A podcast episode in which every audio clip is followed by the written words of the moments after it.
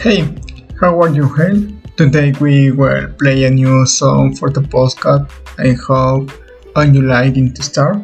In this lesson, you will learn the difference between adjectives that end in ed and those that end in ing. Remember that not all adjectives and one of these two forms. Think about the adjectives happy, delicious, and tired. So when talking about this topic, we have no two adjectives, but in some particular actuality, the difference is quite simple.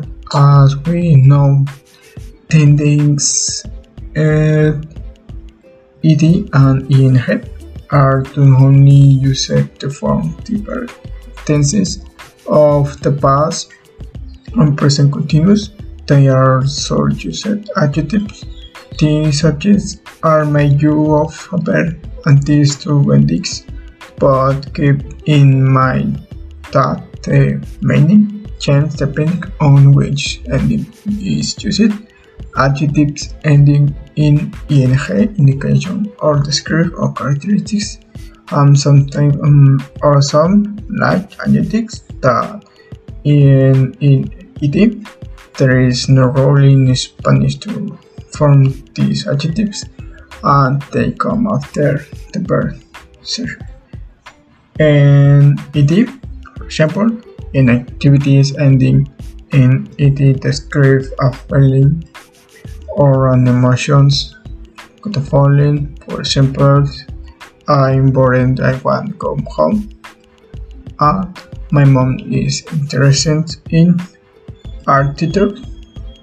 In both sentences, the adjective is given interesting in sometime in the second, and most always these adjectives when translate into Spanish have index ida, ido, ado, ada. For example, interested, bored, or boring. Or in ing, adjectives ending in ing describe or a characteristics of a situation, thing, or having a person, but while taking offense into accession, let's see some samples to better understand. For example, this movie is really boring. The situation was this boring for the committee. In both sentences, were talking about characteristics of a noun. In the first sentences, the adjectives boring describe characteristics of the new movie. In the second sentence, the boring describes the noun situation. Therefore, the adjectives the previous sentences must end with ing. Now, as conclusion, we know that they describe the qualities of somebody or something.